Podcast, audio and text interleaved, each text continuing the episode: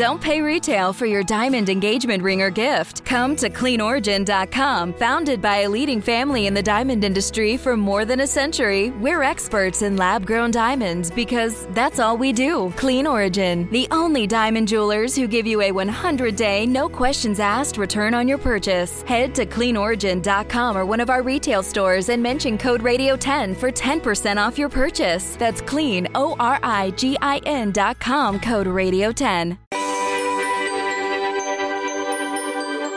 For some of you listeners, you may not know that the Weather Geeks podcast used to be a television show on the Weather Channel. However, one year ago, we relaunched the program in this podcast format. This gave us the ability to have more in depth discussions and really geek out with some of our favorite guests. For our one year anniversary, we are going to count down our top 10 favorite episodes of the podcast so far. David Titley is a retired Rear Admiral and Chief Oceanographer of the U.S. Navy. He's also the former NOAA Chief Operating Officer and is currently a professor of meteorology at Penn State University. In this podcast, Titley pulled back the curtain on how the military can maintain operational readiness in a changing climate. He also went on to say the future will not be the past for climate. Here's more now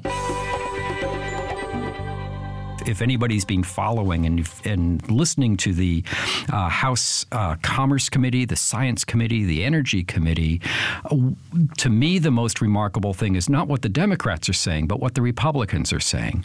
Now, they're not all jumping up and down and saying, hey, let's go uh, deal with climate as our number one issue. It's not that. But by and large, uh, the Republican leadership, as far as the ranking members of these committees, is saying climate change is real. It is primarily caused by humans, and we need to do something. Well, Dave, uh, but let me jump in. Well, first, why is that shifting from your perspective? I mean, because I'm seeing that from my sort of orbits as well, the places that I'm uh, matriculating in.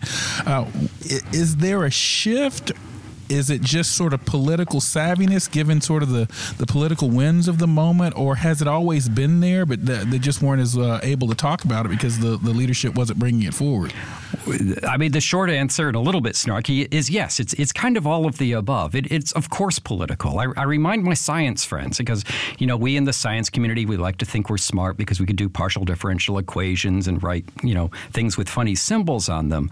I remind my science friends that you know those those members of Congress you talk to, they may not have the same degree of science or hard science and physics and physical uh, science education you and I have, Marshall, and and our students.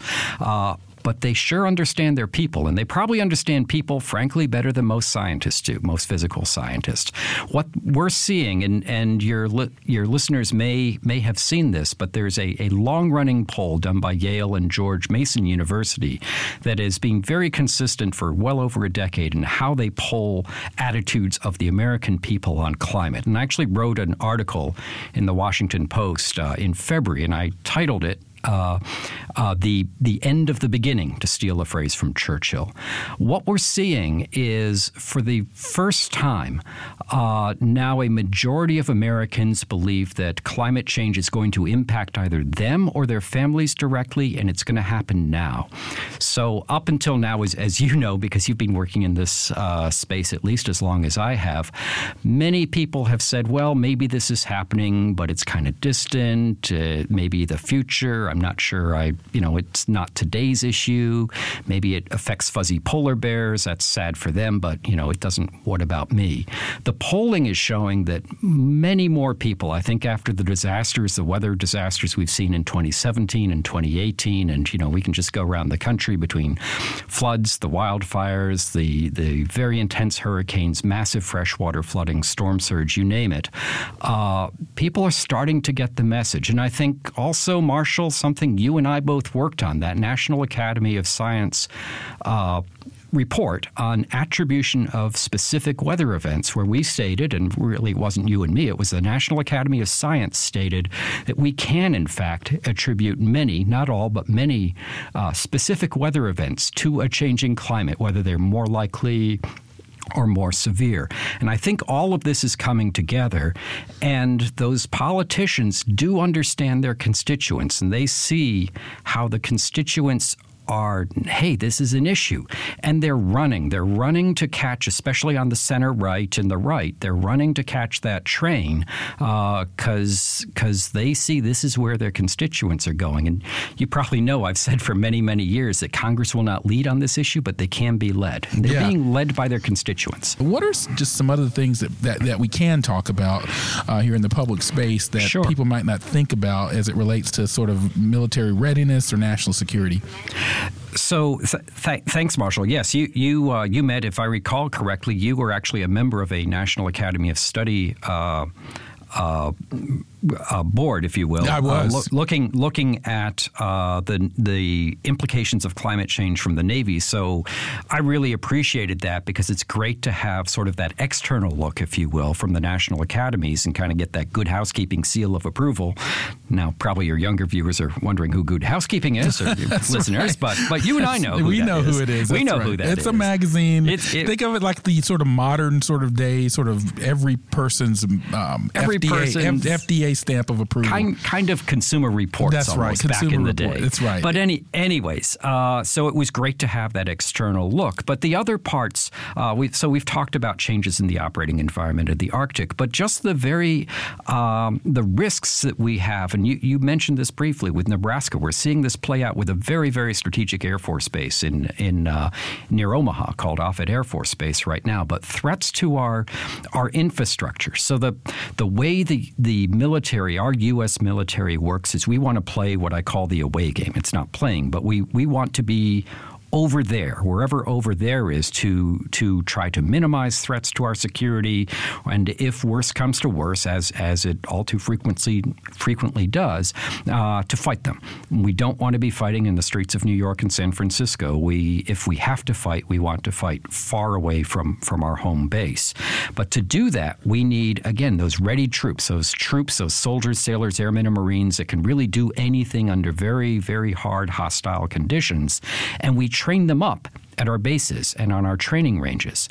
And you can kind of just go around the country and take a look at these ranges. And of course, you know, the, the sort of the two poster childs from last year were Tyndall Air Force Base, where the Air Force had some of their most advanced fighter jets. We call them F 22s. Uh, Camp Lejeune, which is the Marines only have two really big bases, and Camp Lejeune is one of them in North Carolina, both of which were devastated by different hurricanes. Uh, Tyndall, of course, by Hurricane Michael, and Lejeune by really the flooding. Not so much the wind, but the flooding and the freshwater flooding uh, did tremendous damage. Billions of dollars of damage on both of these bases. So much damage on Tyndall that the chair of the Readiness Subcommittee on the House Armed Services Committee publicly said at the end of the hearing I testified at last week should we rebuild Tyndall? Now, if that doesn't wake up the Air Force, I don't wow. know what wow. will. That wow. was a, you know, and there's a ton of there's a ton of operational reasons to build it back. Of course, there's all the politics of you know bases, but this chairman is saying, my God, I'm going to spend three, four, five billion dollars to rebuild it, and what happens in the year 2021, 2027? You know, we get another massive hurricane, even higher levels of storm surge because of rising sea levels, he's thinking about that and he's thinking about it publicly. So our threats to our, our bases and, and uh, training ranges is another another huge issue that the military has to deal with. Yeah, I was thinking about that I, as I recall that report. One of the things that struck me as someone that you know was somewhat new to the sort of that world, but you know just common sense once it was mentioned is is, is that you know in the case of the U.S. Navy and perhaps perhaps Marines too, many of the bases are at or below sea level. Is that right? Well, well, they're they're at sea level. I, I, tell people, you know, it's kind of a Navy thing. It's a ship thing. We tend to put our bases at sea level because that's usually where ships are. Uh, we're we're not the Air Force, and we can't all just move to Minot, North Dakota. Although moving to Omaha, Nebraska hasn't hasn't really helped them uh, right now. Sure. So yes, the Navy is going to deal with this, but I'll I'll tell you, Marshall, all of these services have uh, vulnerabilities. Every service does have significant uh, bases at or near sea level. In the Norfolk area, I would argue that the Langley Air Force Base, just nor- north of the Norfolk Naval Base, may be even more vulnerable to storm surge and sea level than is Norfolk. It's it's very very low. They're already having to uh, to to basically build build basically levees and, and things like that for them. Uh, pretty, but pretty much as you go around uh, the country, you know, we really need to, and, and and we're trying to get the Congress to direct the the Pentagon to do this is really take a hard look at the different vulnerabilities from a changing climate on each base, and then you kind of take a look at how valuable what the military use of that base is. And you can imagine you'd sort of get this, uh, you know, two by two kind of matrix, right? You know, military value on one axis and climate vulnerability on the other, and you find the bases that have greatest risk to climate and are of the highest value, you know, and then I can say, hey, if I had a dollar to put into resilience and adaptation, those are the bases I would first do because we're not going to be able to do everything all at once. So we're trying to help the, both the Pentagon and the Congress kind of think through how to manage this this this risk because, you know, as you know, uh, we used to be able to just look back in the past, 50 years, 100 years, and say, well, the past is going to tell us what the future is. And and if your listeners don't take away anything else but this one point, and that is is that the future will not be the past for climate. We are we are changing, and we are going to be frankly changing that climate for the rest of everybody's lifetime who is listening to this podcast today. And that's just that's just the reality we're living. Yeah, I'm glad you said that because you know when I look back at some of my assessment and even talking to people after Hurricane Harvey in uh, Houston a couple of years ago, I talked to people that lived in Houston. They were like, "Yeah, we flood all of the time. We didn't think it was going to be that bad. I mean, we get floods here in Houston. That's just what Houston does." I said, "Yeah, but you're basing your assessment, you're basing future actions on the past. I mean, you're on an anomaly event by its de- definition. It's an anomaly, so you probably haven't seen anything like it before. So I, I think what you're saying is sort of along the same lines. Is uh, we've got to adjust how we even think about events that we were so used to or oh, we fondly remember growing up. It's just a different world. It, it, it is, and and it's just something so hard for all of I mean, you know, I put myself in this. You know, we all can think back 30, 40, 50 years, whatever.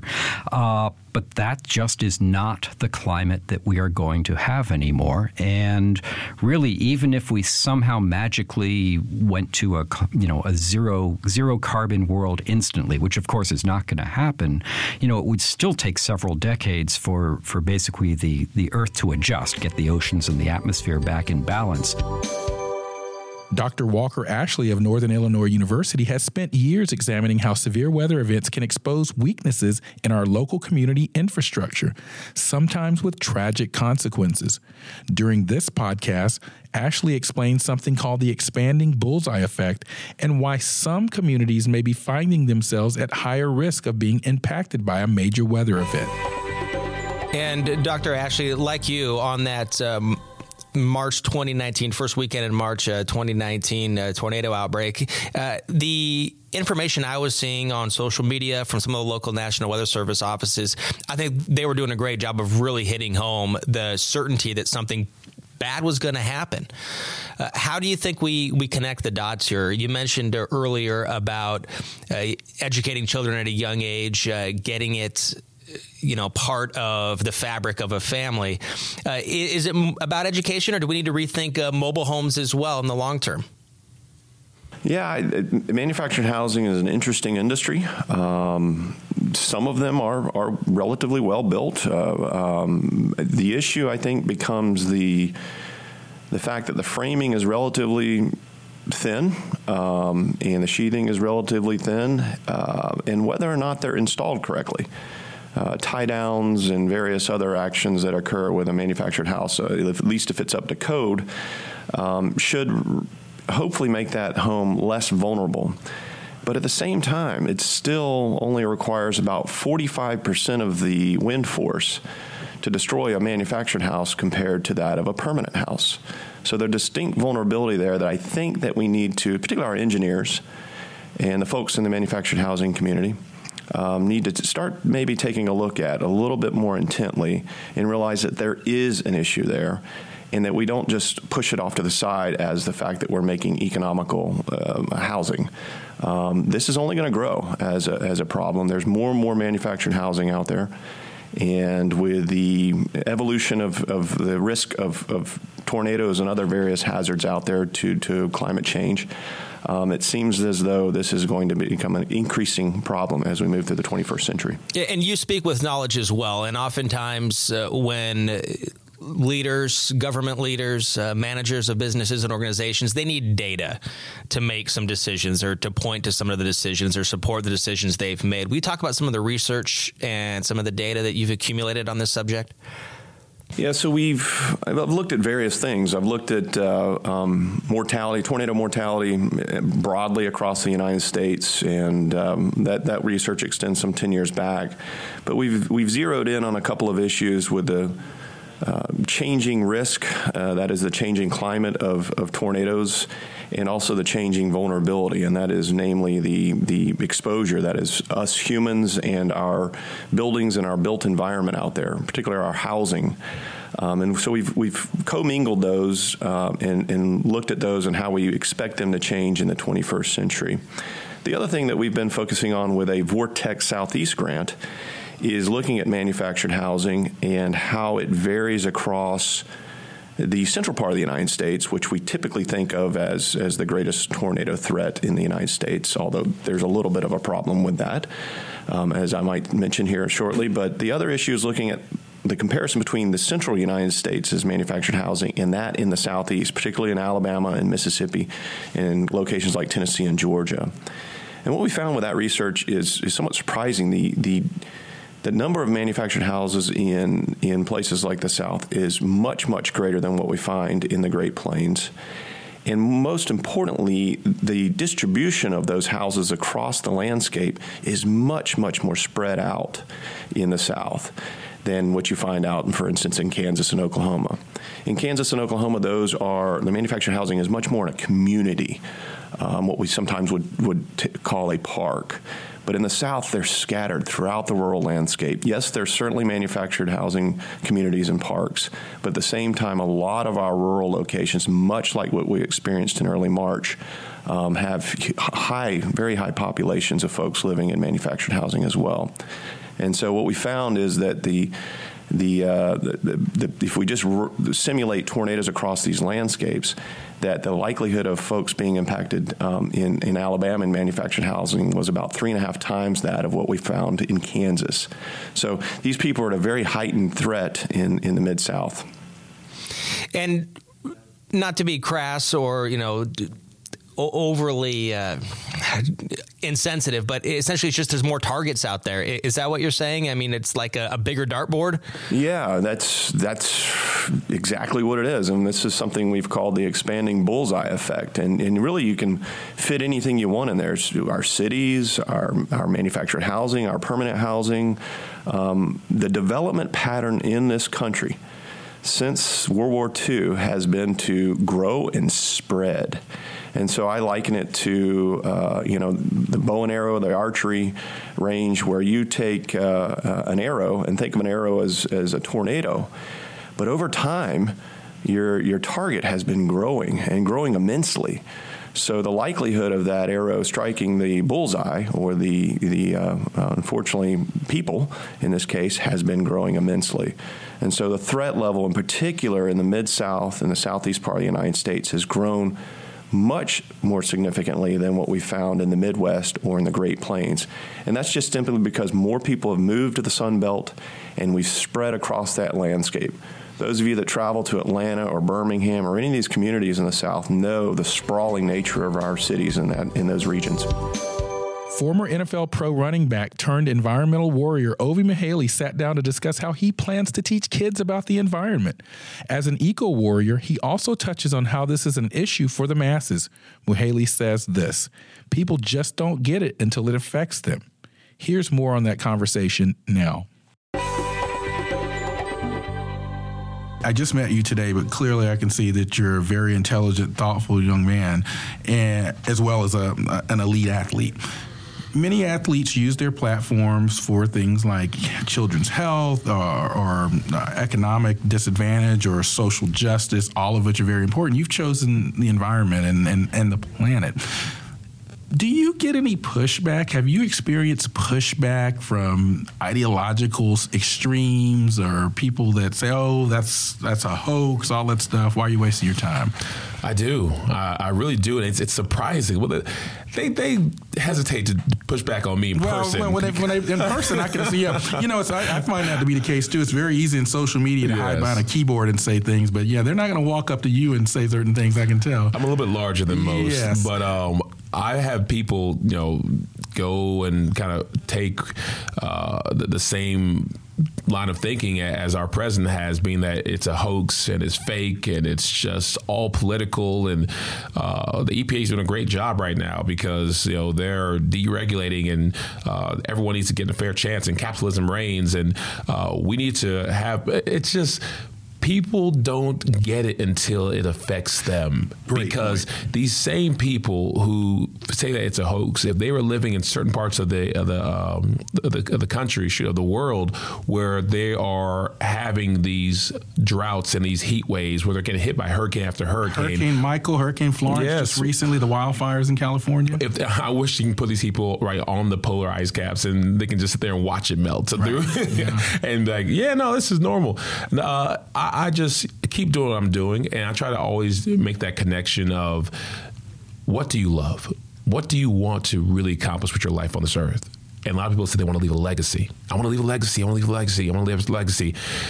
You can't leave a legacy of uh, just you know death and destruction and uh, of um, of killing our planet for our kids. And I hate to, you know, go extreme, but you know, at some point you have to sh- let people know that this is a possibility. Now, I don't think it's ever going to get there because I'm not going to allow it, and a lot of people on this planet aren't going to allow it. But things can go really bad if we continue going the way we're going, and if you can make that connection to these people who are so negative about it and try to say that I'm wasting my time and I should be focusing on something else you'll be caught up in a negativity spiral because there are so many great causes out there, and I, I you know applaud my athletes. Uh, I spoke to Chris Long before he won the uh, Walter Payton Man of the Year. I saw him uh, during the festivities of the Super Bowl, and just uh, you know dapped him up and, and, told him you know how proud I was of him because I played with them for the with the Rams for all four weeks after the Falcons the Falcons released me and, yes, and you did go to the I went to the Rams for training yeah, camp. Sure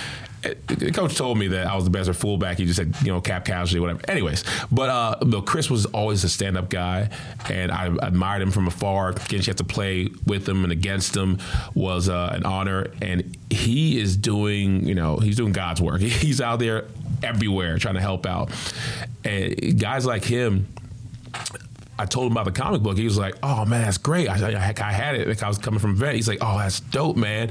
I love to, you know, kind of attach that to what I'm doing. I love to, you know, kind of add this to what I'm doing." Same with uh, Josh Norman, uh, quarterback. Saw Josh Norman, uh, Takeo Spike. A lot of guys that I'm friends with.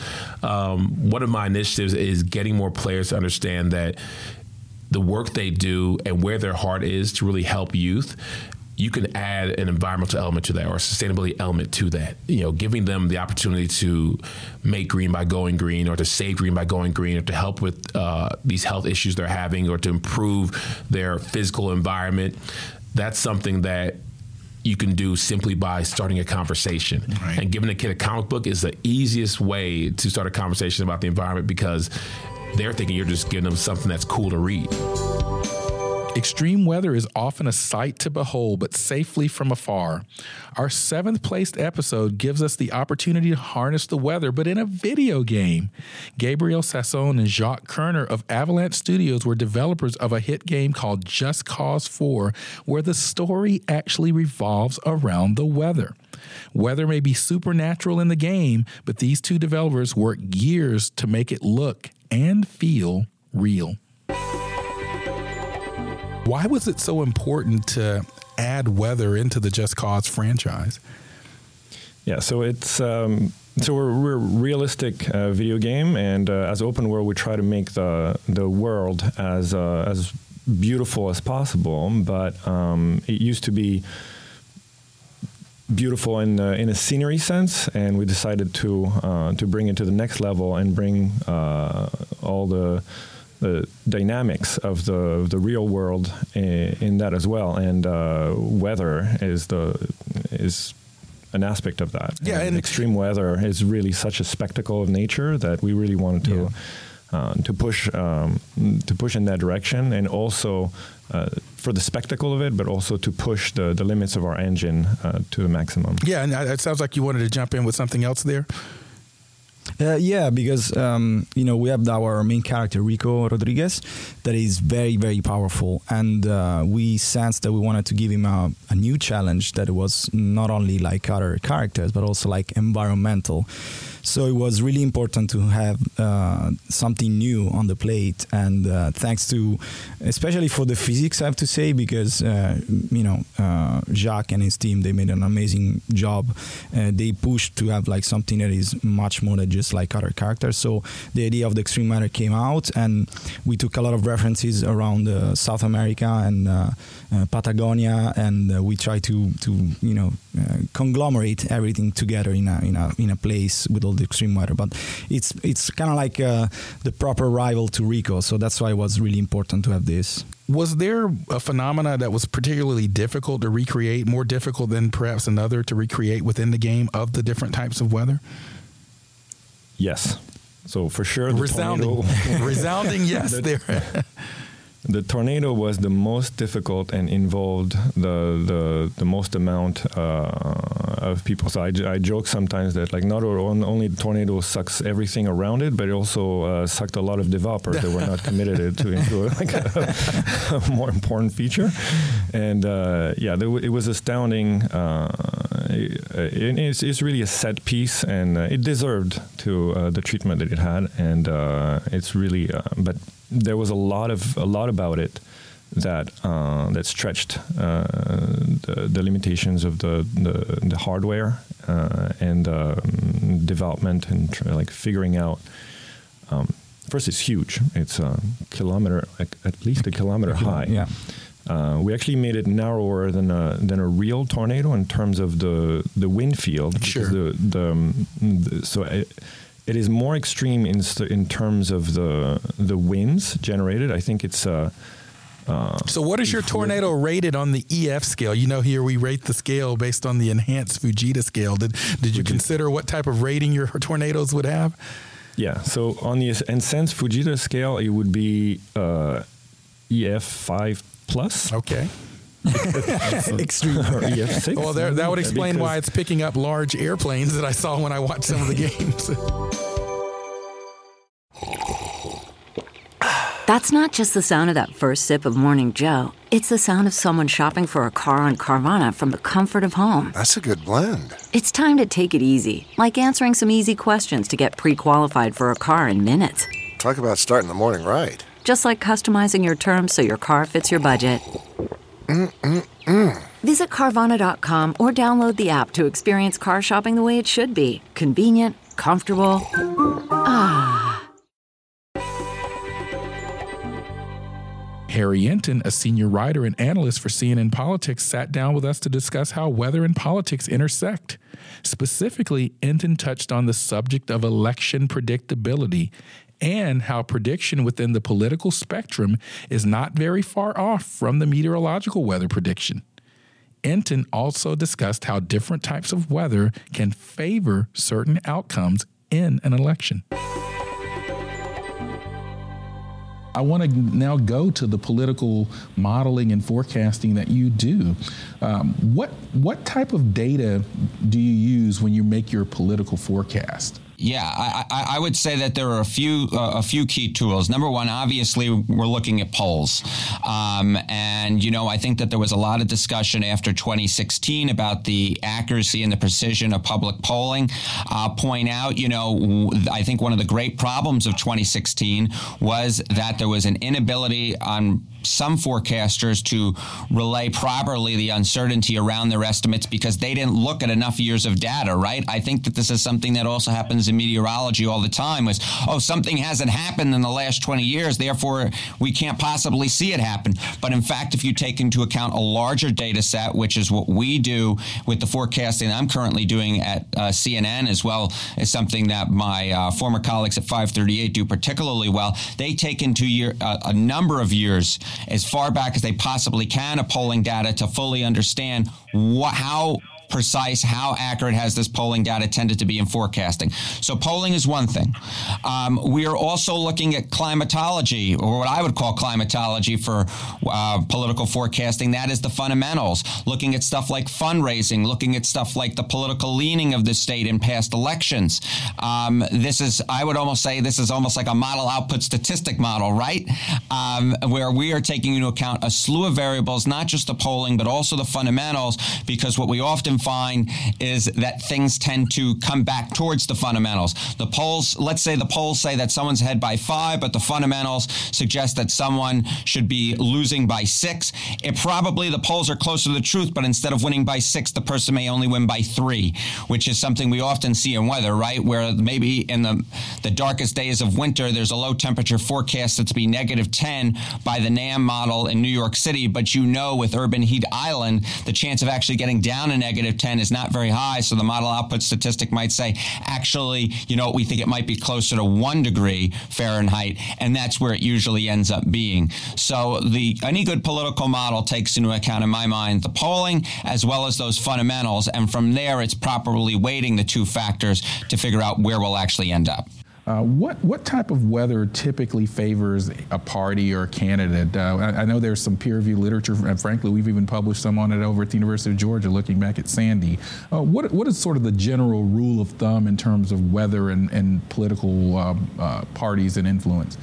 I would say, I would say the general rule is that incumbents, when they respond well to um, historic and bad weather events, tend to receive a boost in the polls. You know, you mentioned 2012 with uh, Barack Obama, the president at the time, and we saw that his numbers in on coastal New Jersey and uh, along uh, Long Island and Staten Island were considerably better than you might otherwise expect. Uh, I think that there was a real boost in his numbers because of what they saw was his uh, good reaction to to Hurricane Sandy.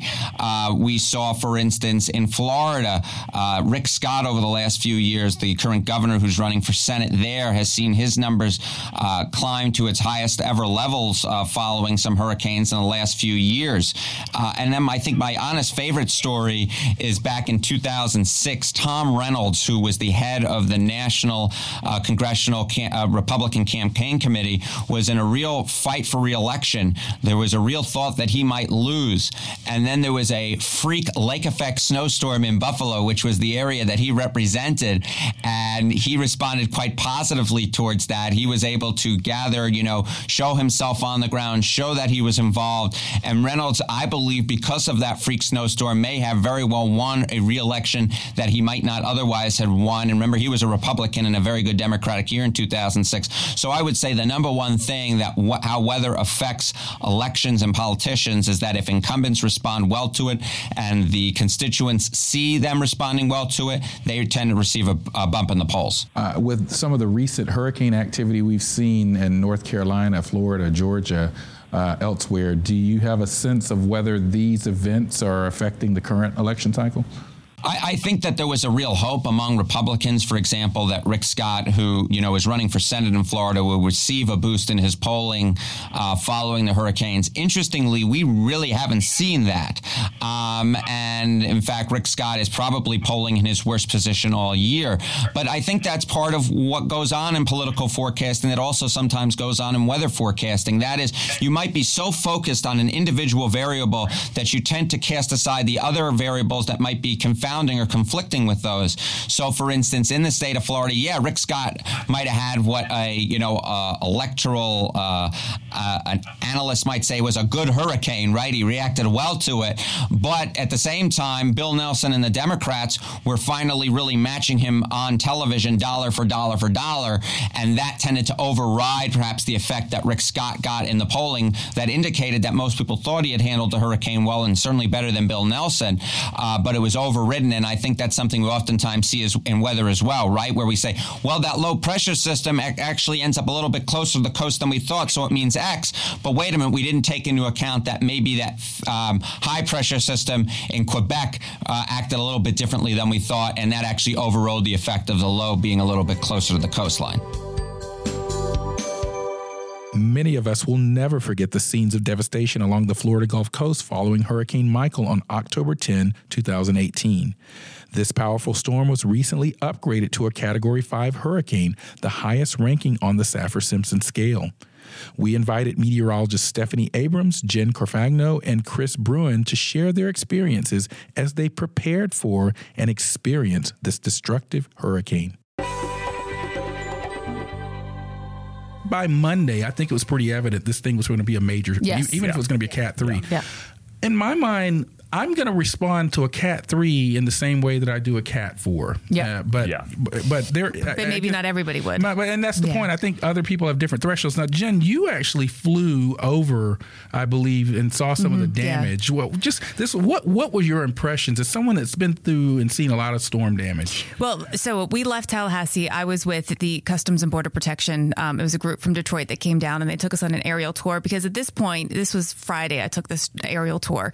It was very difficult to get into Mexico Beach. Uh, and so they brought us in over the air. We were able to land on the beach so I could get on the ground and see the damage firsthand. And it was a, just from the air, it was very dramatic. And you you went you saw some damage to complete damage. Uh, and so there definitely was a gradient between where the, the true Cat 4 damage was and when you get out into Cat 3, Cat 2 type winds. And we know that the core of the worst winds um, is going to be confined to that eye wall. Right. And um, not everyone is going to feel cat four, but you have to prepare like you are, right? Because what if there's a wobble in the track? Right. And then all of a sudden you shift it. Yeah. Right. And right. That's yes. I wanted to kid you because yeah. let me set this up, Steph, because uh, word on the street is you don't scare easily in these situations. That's no. the word on the street. It is. That's true. But you left. I did. This first time Why? I think I've ever actually left a storm. I was in Ike with the land. I mean, I, because here's what happened. When I was planning to go out on Tuesday, we actually were going to stay in Mexico Beach, and I could not find, we could not find a structure that I felt okay, even taking a cat three in right on the beach, Highway 98. From the all the experience I've had at 15 years being at the Weather Channel, I know even I thought of Ike in the Bolivar Peninsula, which was a cat two at landfall, and they were wiped out from the surge. I knew that if this just went over to Panama City, that surge alone right there on Highway 98 would have taken us out because that's where we found homes. And then just structurally, I was iffy. So we went over to Port St. Joe where we found a house that was 24 feet off the ground. I was like, okay, I feel safe here, even with the Cat 3, with the water rise and everything. It was built in 2014. It had the latest and greatest of everything. But then when I saw that coming in as a Cat 4 and the potential, like Jen just mentioned about that little wobble, if it had wobbled and St. Joe and not Mexico Beach was in that eye wall, I'm not sure we would have made it there. And that's what did it for me is I guess it's my experience and my knowledge that it was literally Highway 98. We were on Highway 98. And I am glad I picked up my crew. We, we finished our live shots early and I told our producers, I called back to work. We had talked to other meteorologists. I was like, guys, we're out. Like, if this eye wall goes over Port St. Joe, I don't care when this house was built. I know what it's like when the water's coming right off the water. I was fine with the wave and surge and everything, but just structurally, a Cat Four, maybe Cat Five eye wall. No, I know what Andrew did. I know what all these storms did. It's not. It's not worth it. There's these are people's lives and lives. Are you?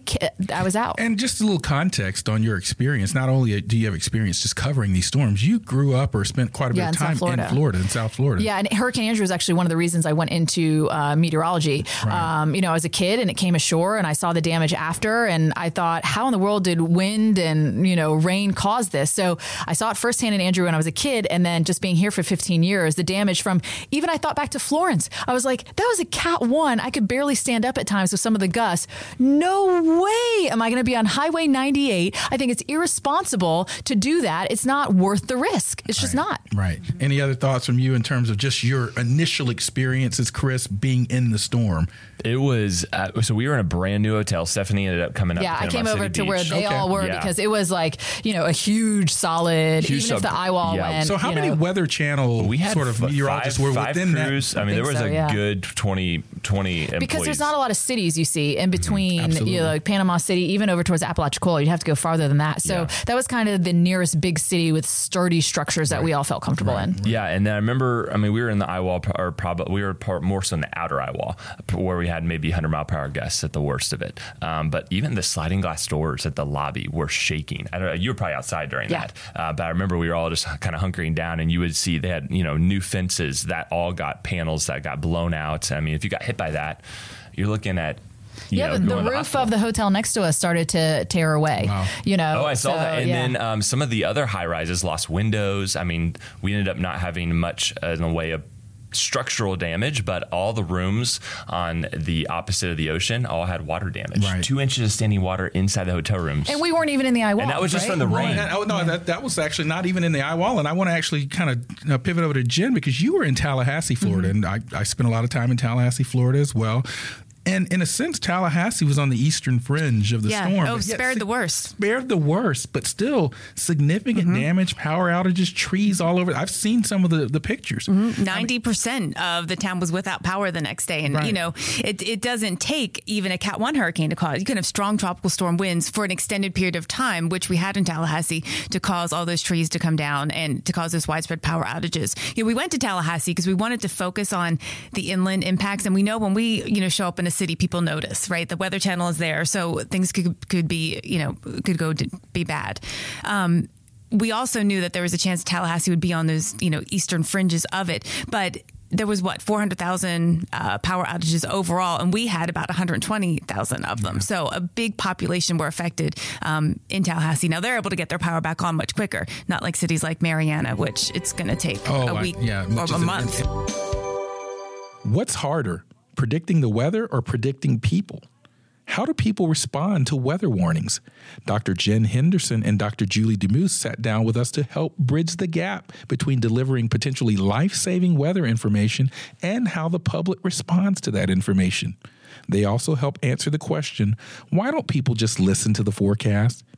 Here's their answer. Recently in the news, Backstreet Boys. Uh, there was a recent event where um, there were clearly uh, some examples or possibilities of storms in the area. Uh, apparently, there were some warnings about the particular weather, but some people had general mission tickets or wanted to stay in line for those tickets for that. And I think there were uh, tens of people that ended up getting hurt. And this gets to this question of the why don't the experts at least say why don't the people or policymakers or decision makers listen to the forecast and the information that's out there versus the public which always says well it must be nice to be meteorologists where you're wrong all of the time or 50% of the time. That's the battle that we all face and you all are you know it well where where are we in that? Are we wrong all of the time? Have we been wrong enough that there's a cry wolf syndrome in the public, or are, are there reasons why the public just has a, a sort of a, a, life or opportunity cost where they're willing to take certain risks because what they're doing in their day to day lives is just more important at the time? that, Julie, Julie, you take that one. I was just looking at Jen, hoping that she would take that one. That's quite the question um, it, it's a loaded question there, but it's one that I think we need to deal with because you know we face it.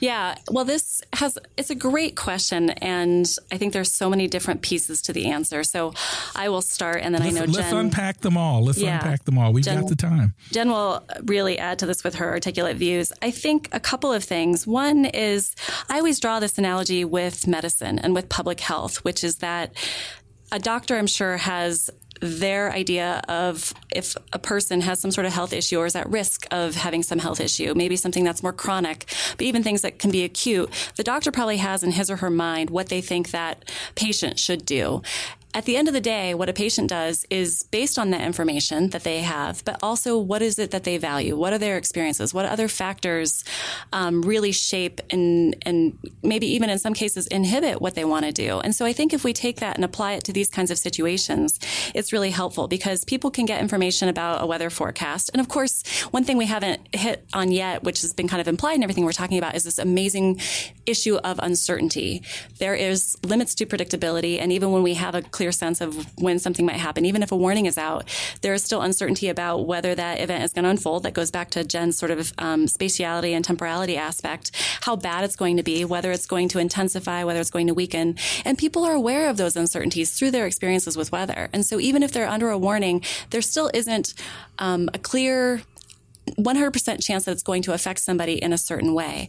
I think we start also getting into these issues of, for certain types of events like severe storms, people have a lot of experiences, and those experiences, you can draw a distribution around them. Sometimes those storms are really intense, and sometimes they're really weak. Maybe they get hailed on, maybe there's lightning, um, maybe there's less of that issue, or maybe it's farther away. And so they're probably pulling all of those experiences and the uncertainty and how bad it was or wasn't in the past into that decision making. And then when they're standing in line, again, there there are these things that they also value. Maybe they've invested a lot of money into these tickets and that would pose a great loss for them. Maybe this is their favorite band in the world. I have bands that I would stand in a thunderstorm and go see, especially something like that where people really love their music. Who are, who you know? are, those, who are those bands? I'm not sure no, that I want to say I'm, that on no, air. I'm, I'm, serious. I would probably do that for um, The Head and the Heart. I would do that for Jack Johnson. I would definitely do that. I probably, actually, so I have been in bad weather for 311 before. So there All are right. a couple of bands That's that cool. I would. No, I, I, love I love music, so I just want to get a, a sample of your music taste there. I would totally do it for Depeche Mode. I'm not sure I would do it for the Backstreet Boys, but I mean that happens around here all the time at Red Rocks. So I want it that way, not all right. right, exactly. So, so, so you're saying then that people do value sort of they have these sort of personalized values on their experience at the moment. You know, the the cost or the personal cost of the tickets, the time of standing in line. I mean, I've written about this before in Forbes when I say that you know we have this turnaround, don't drown. We clearly see a flooded road, but uh, as as a colleague of all of ours, Castle Williams, one of our graduate students at University of Georgia has talked about the value proposition of that that parent getting to their child's daycare may be more important to them, and they'll take the risk of driving through that road because they don't they, they don't want to get to their kid. Exactly. Yeah. Jen, do you have anything yeah, you want to add? Jen, what do you want to add to the conversation here? Well, I was just going to say I can't um, really add too much to what Julie has said. I think she said it perfectly on that side of like how people are thinking about and processing information, and that that's dynamic as well as the weather is dynamic. So you're dealing with multiple complexity on top of complexity here. But I think you raise an interesting question too about sort of the forecasting side and the forecasters themselves, the meteorologists, and how they're thinking about um, you know the how people are responding. And so I think one of the things that's interesting in this community is to think about our expectations uh, as experts about how the public behaves. And so to go back to Julie's um, analogy of the medical community and public health, which I think is perfect for this, the doctor can sort of give all the advice, give all the information that they can. But at the end of the day, they really have to relinquish that sort of um, sense of either control or sense of like wanting to follow up with the patient and, you know, try to convince them to take certain actions. They can do everything they can. But at the end of the day, you know, the, the sort of individual's um, choices and decisions are in large part up to them. As if they've got as much information as they can have, they've gotten it as many ways as they can. Um, and we're not sure people are getting information in all the ways that they can so i don't want to discount that. But but if they have a good understanding and they're and they're making these choices we sort of have to step back and let people make choices and recognize that that's part of um, what we expect from experts in our other aspects of our lives too. Yeah that's a good point actually. I, I uh, talked to the administrator of nasa jim bridenstine recently for the weather geeks podcast and we were talking about this notion that some people say that you could have too much lead time for a tornado. Uh, the average time right now is 13, 14 minutes or so. And I've heard arguments that one, one hour could be too long because people might start playing a video game or cooking and say, I've got 45 minutes before it's going to hit us. Uh, but he made the point that you know people are big girls and boys give them the information and let them make the decisions for themselves do, do you agree with that this is Julie. I absolutely agree with that. I mean, again, going back to this analogy, can you imagine if a doctor knew you had some diagnosis but wasn't sure that you were going to make some decision that he or she thought was sort of ideal and then so held off on telling you that information? That would probably be frustrating for you. And I think this goes to Jen's point that I, we tend to focus only on one outcome or maybe one dependent variable, and that might be whether people take shelter from a tornado. But there's so many other points that are antecedent in that process. So they might information seek, they might information share, they might take that information and give it to somebody who wouldn't have gotten that information directly from, let's say, their NOAA weather radio or their phone app. They might go outside and assess the risk. They might um, do any other number of things that then lead them that we know are part of how people assess their risk and make a decision. And so giving them time to be able to do those things and also evaluate the uncertainty that is inevitably associated with the event so that they can ultimately make a decision for themselves factoring in all these other things that might be important to them about whether to shelter or not, or whether their shelter is safe enough. I mean, we have done a lot of work with members of the public who are more vulnerable, who live in manufactured homes or who are at work or any other issues. And in some cases, they just don't have a safe place. We actually have great, really powerful quotes from people who have said, there is no safe place. And so if they have longer lead time, that gives them the opportunity to find a place that maybe isn't the ultimate safe place, but is safer relative to where they are. CarMax is putting peace of mind back in car shopping by putting you in the driver's seat to find a ride that's right for you. Because at CarMax, we believe you shouldn't just settle for a car, you should love your car. That's why every car we sell is CarMax certified quality so you can be sure with upfront pricing that's the same for every customer. So don't settle. Find love at first drive and start shopping now at CarMax.com. CarMax, the way car buying should be. Now we're into the top three episodes of Weather Geeks in the year one. Dun dun dun dun. And my guest for the episode worked so hard throughout her life to make it to the top. Stephanie Abrams made it to the Weather Channel after only working a handful of months in local TV. That's not easy, folks.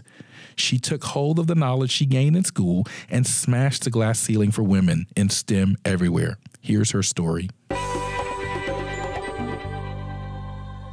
Even though you were a card carrying gator after you got your degree at University of Florida, you go. did Here go. Over, no, we go. no, and I want to establish this though because you did go over to Florida State. Tell us why I you did, made that trek. I did. All right. So when I was at Florida, I was super involved and I took every math and science available. At one point, I wanted to be an astronomer. I mm-hmm. wanted to go to NASA. I wanted to be a geologist. I was going to minor in geology. So I ended up taking a meteorology class. It was just your basic, you know, thousand level course, just your basic, basic class. And I loved it because, first of all, it explained why I grew up in Florida. It rained on one side of the street and not the other. Exactly. It explained Hurricane Andrew and it used math and physics and chemistry. It used multiple different disciplines all in one and it would explain why the sky was blue. Right. Now, it was in the physics building and I'm not going to, you know, sit here and pretend like I'm super smart because I'm not at all. I was the girl who asked a million and five questions in class. Sure. I cried through my math classes because you get an automatic math minor It's, with this. it's, it's hard. Yeah, we this this So field is hard. hard. Yeah, It's we, so hard. People don't realize how much math and physics is behind so what we hard. do.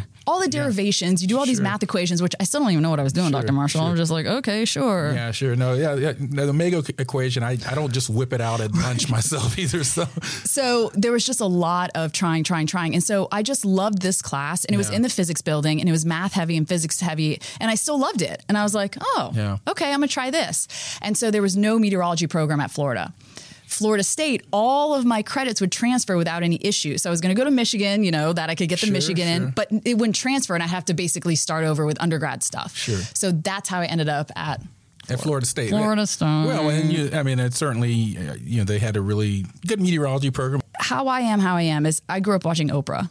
Okay, that's what our generation did. You Absolutely. did not miss an episode of Sure. Oprah. And one of the reasons, one thing that I don't know, for some reason, I feel things very deeply. I'm just emotional. I'm always aware. I'm always learning. I'm It's- always listening pa- and it's pa- lurking. the passion. The passion, Yeah, right? yeah. And I just remember watching Oprah and I'm like, why does everyone love Oprah so much? Oh, she's authentic and she's herself. Right. And you can tell, I'm telling you, watching TV, someone that you don't really like and you can't figure out why, I'm telling you, it's because they're not authentic. Exactly. And so when I got into this business, and I didn't even think I was really going to be on TV, I just went into it because I loved math and science and I needed to do something in that arena. And I said, oh, I'll just give this a try. Yeah. I have no kids, I'm not married. Oh, mm. what's the worst that's going to happen? You mm. know, I can always go back and get other degrees or whatever. And so my kind of my, and I still have to this day is that like I need to be as true to myself as I can on TV as I am off TV. And I do think that that people know that and that I am. I mean, obviously there's some tweaking you have to do, right? But yeah, that's where it really came from actually watching Oprah. We just sat here for almost 35 minutes and talked about your meteorological pedigree, your background. But yet, some people will still reduce what you do and what you are to a weather girl. Mm-hmm. What are your thoughts on that? That's on them. I'm not. Listen, we for some reason this society. But I, don't- I don't. As a man, I don't deal with that. No one calls me a weather No. boy, and they better better not. Frankly, That's a funny word. I've never heard someone say weather boy. exactly. Yeah, That's it's- my a- point. Yeah, you know, listen, we definitely still have some barriers we need to break down. And I think that we are making huge strides with all of that. But again, I think, and this is, again, this is just a life lesson thing. If someone is acting like that, like that's on you, dude. Like I, am not taking on that energy. That's not how I see myself. And again, I don't really even get there are I'll be like meteorologist, but the reality is I don't get so offended because I know my credentials. I don't Exactly. care. Exactly. I have two degrees. I have a minor in math. Like Exactly. I, I, so you know, here's the thing: if someone wants to say, "Oh, well, that's not," you know, you should wear certain clothes or you should do this. It's like, oh, how about you go work on yourself? you know, someone taught. I saw something in a talk one. They said if someone's pointing at you, you notice there's one finger pointing at the other person and three pointing back, at you. Yeah. You know, mm-hmm. so I try to remember that. And again, I have not mastered any of this. I still have really, really bad days We're- and get because offended we're because we're human. we're human, Sure. you know? And yes, do I get upset about things? And then sometimes I don't care and everything. But that's really kind of what I want to continue to practice in my life, whether it's professionally or personally, and really want all the girls out there to know is that, like, again, first of all, if you are getting offended by something, look into yourself. Why is this offending me? What can I change? How can I do better? Right? Because it's never about, um, like when someone's yelling at you, it's always about yourself. It's never, it's never really about the other person. Right. You know? Exactly. So, So, uh, so in terms of your career, though, do you feel like being a woman have, you, have there have there been things where you feel that have hindered you in your career because of that, or you feel like no, I, I just kind of plowed on? I plowed on. And yes, I mean, obviously, do you run into some walls here and there Sure. about being a, oh, you can't do this? Oh, yes, I can. You know, and I have those stories where I'm like, well, you can't do this because you're, yes, I can. Let me show you. Right. You know, and so I think it's that hustle. It's keep plowing on. If someone says no, you just prove them wrong. Right. Yes, you can, but it's having that confidence to do that. For me, like I said at the beginning, for me, I had to sink or swim. I didn't have a safety net of any sort. I didn't have somewhere to go back to. I didn't have finance. I didn't. I didn't have that safety net. Right. So I had to make it happen. And so I think that's why you know I was so aggressive and I hustled so hard, and I didn't care if someone said no. I was going to keep pushing. America sees every single weather phenomena you can think of, and our number two Weather Geeks episode guest has been coined America's weatherman because he's seen and covered it all. Al Roker from NBC's Today Show has become a hometown name for decades and is really proud of his craft, whether it be on the air, in books, or at the holidays on your TV screen. If you were to look back on your career, what do you think it was about what you were doing or what you brought to the table that was starting to attract people at that time to who you were and your, your capability? Um, I, you know, it's it's that's kind of like you, you you you love sausage, but you don't really want to see how it's made. Uh, but uh, I don't know. I, you know, I, I think it. Um, I, I don't think I took, and I still don't take myself that seriously. I, you know, to be perfectly honest, uh, I don't. I don't ever call myself a meteorologist. Uh, I am. I'm a weather person. Uh, I've learned enough over the years doing it uh, to, you know, to give a credible presentation. But uh, uh, I, I have a respect for the the material, and I try not to let that get in. I, I always try to remember that the weather is the most important thing. But let's have a good time if we can. If, if the weather is such that, you know, it's not life and death, it's not, you know, the end of the world, then, you know, let's not get too crazy about it. I want let's let's stay right there for a second because that's even now a, a discussion, and you know I, I hear people and there are discussions about oh he, he's not a meteorologist, he is a meteorologist, but you, you- the point you're making is you you know enough that you are you connect with people, you have the right personality, and you get the message across. What what are your thoughts on this whole sort of debate out there, even contemporarily, in terms of what it takes to communicate the message? Well, look, I think you can be the greatest meteorologist in the world, but if you can't communicate that, nobody's going to hear your message. And if you can't convey that, if you're not excited about it, if you're not passionate about it, if you don't, you know, revel in in new technology and new ways of graphically presenting uh, uh, the weather, you're going to get left behind. You know, because let's face it, we all know right now uh, anybody can pick up their phone and get the weather. But that that app doesn't give you context. It doesn't give you meaning. It doesn't it doesn't break it down for you to a certain extent of why okay, it says this, but this is why it might not happen or it might happen or it could be worse. Those are the things that we do uh, that that I think uh, because of the the people I have backing me up what do you consider as your sort of legacy from the past and going forward? Uh, I, I, I, I guess my feeling is it. Um, I would like to think that uh, a I haven't wasted anybody's time, and b that if it, the time spent with me, whether it was on the Weather Channel or whether it's on the Today Show, that hopefully they feel a little bit better when they turn off the TV than before they turned it on. And and if and if I've informed them and helped them get to their day and make them smile just a little bit, then uh, I think that's that's a that's a good thing to have uh, have been known for. And now we debut our number one episode, and it involves one of America's favorite Thunder Snow superfans. We sat down with legendary meteorologist Jim Cantore to discover what it's like to live the life of a storm tracker. When cities see him coming, many people take that as a cue that they better run for the other direction because the weather's going to get nasty. Take a listen at what one of these Cantore deployments is really like and also find out what motivates him to report in some of the worst weather conditions Mother Nature has to offer. You're very much known for your sort of what I call Cantore deployments. People are like looking, oh, Jim's headed to my town. That's the problem. Walk us through a Jim Cantore deployment. I mean, what happens? The process. I mean, do you, you do you guys sort of plan where you want to go? How, walk us through what happens over I mean, that 24, 48 hour period. I mean, I have a feeling I'm going out, especially with with a bigger snow event or severe, or, or certainly the hurricanes. So that you know, you kind of start shuffling life around because you can't just stop living all of a sudden right. when you have to go out. Right. So if there's appointments, they have to be canceled or moved. Um, you just have to kind of shut things down at home, get packed. Uh, and over the years, I've learned how to pack like three different suitcases. Sure, sure. I have a spring severe.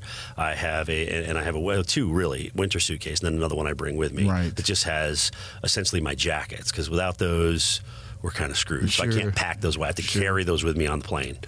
So either it's the spring outfit and the summer outfit, or the or the or the winter and the fall outfits that uh, that go out in the field with me. But those are pretty much pre-packed. so, and you do you have a team of producers or people that kind of go out with you, or is it my producer is Steve Pederak? He's been with me for the last uh, two and a half years, and our our inaugural time together was the 2015 snow blitz in oh, Boston. Wow. Yes. Okay. I remember that. That, and that was thunder snow. Yeah. That was the big that was, snow. Was that the yeah. big that was viral one? one? Yeah. on the day before my birthday. Exactly. So February 15th, yeah. 2015 at about 5:15 in the morning. That's when it got crazy.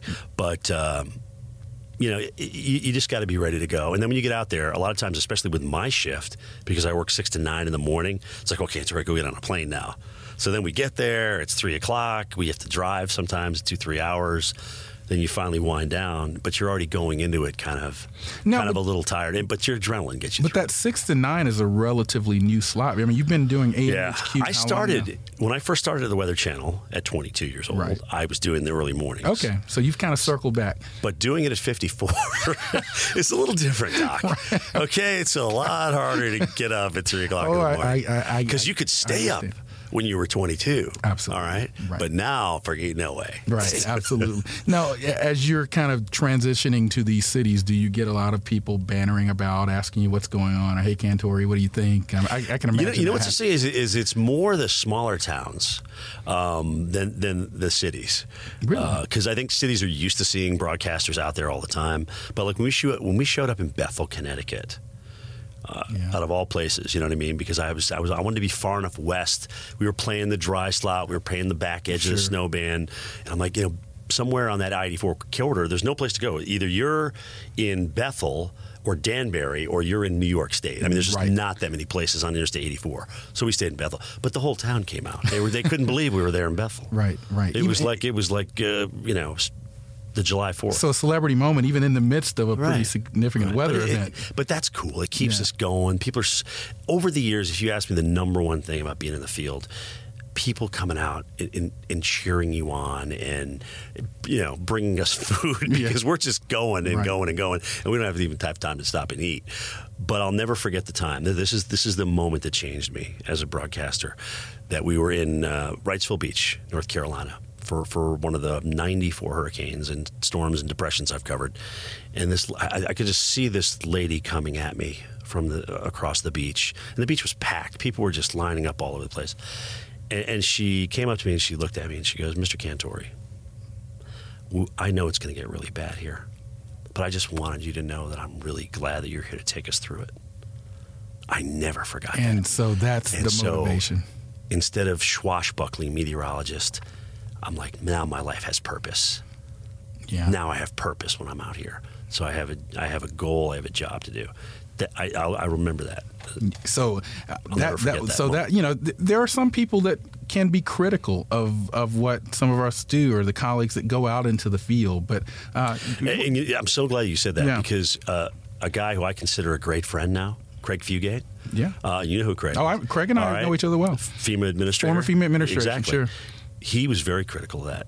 He couldn't understand why we were out there. Right. And we talked about it. And I said, Craig, honestly, if I'm going to ask people to leave their homes, the least I could do is stay back and let them watch me from a safe distance, take them through what happens. And I meant that. And he- and I know he understood that I meant that. And so from that point on, it's kind of like we get each other. Well, that wraps up our recap of the first year of Weather Geeks podcast. We're so happy to have had the opportunity to share our passion and our innovative guests with you, the listeners. Remember to keep tuning in every Wednesday so that you don't miss the future exciting episodes we have planned for you.